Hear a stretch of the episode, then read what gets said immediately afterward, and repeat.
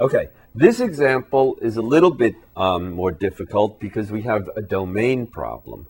So first, let's try to just do the composition, and then we'll try to figure out what the domain is. Remember, the domain is the values of x that are allowed to be put into the function.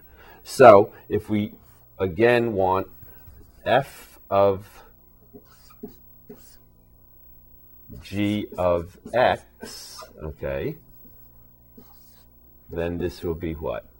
f of x plus 1 over x plus 2.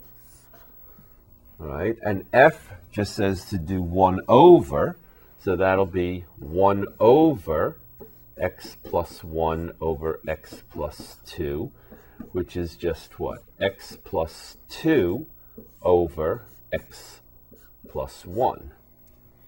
All right, so apparently f of g of x, the composition, okay, we get x plus 2 over x plus 1.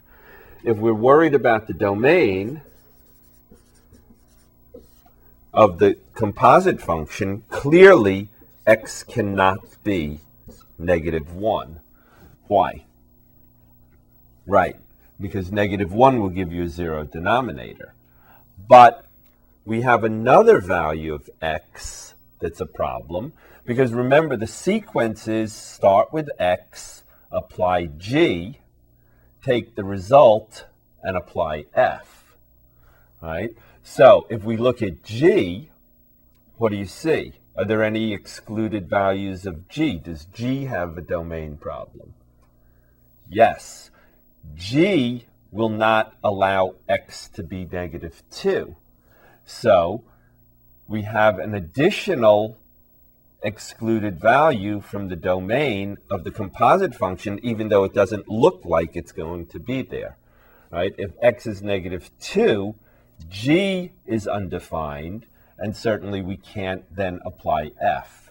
So the domain is going to be x is, is not equal to negative 1.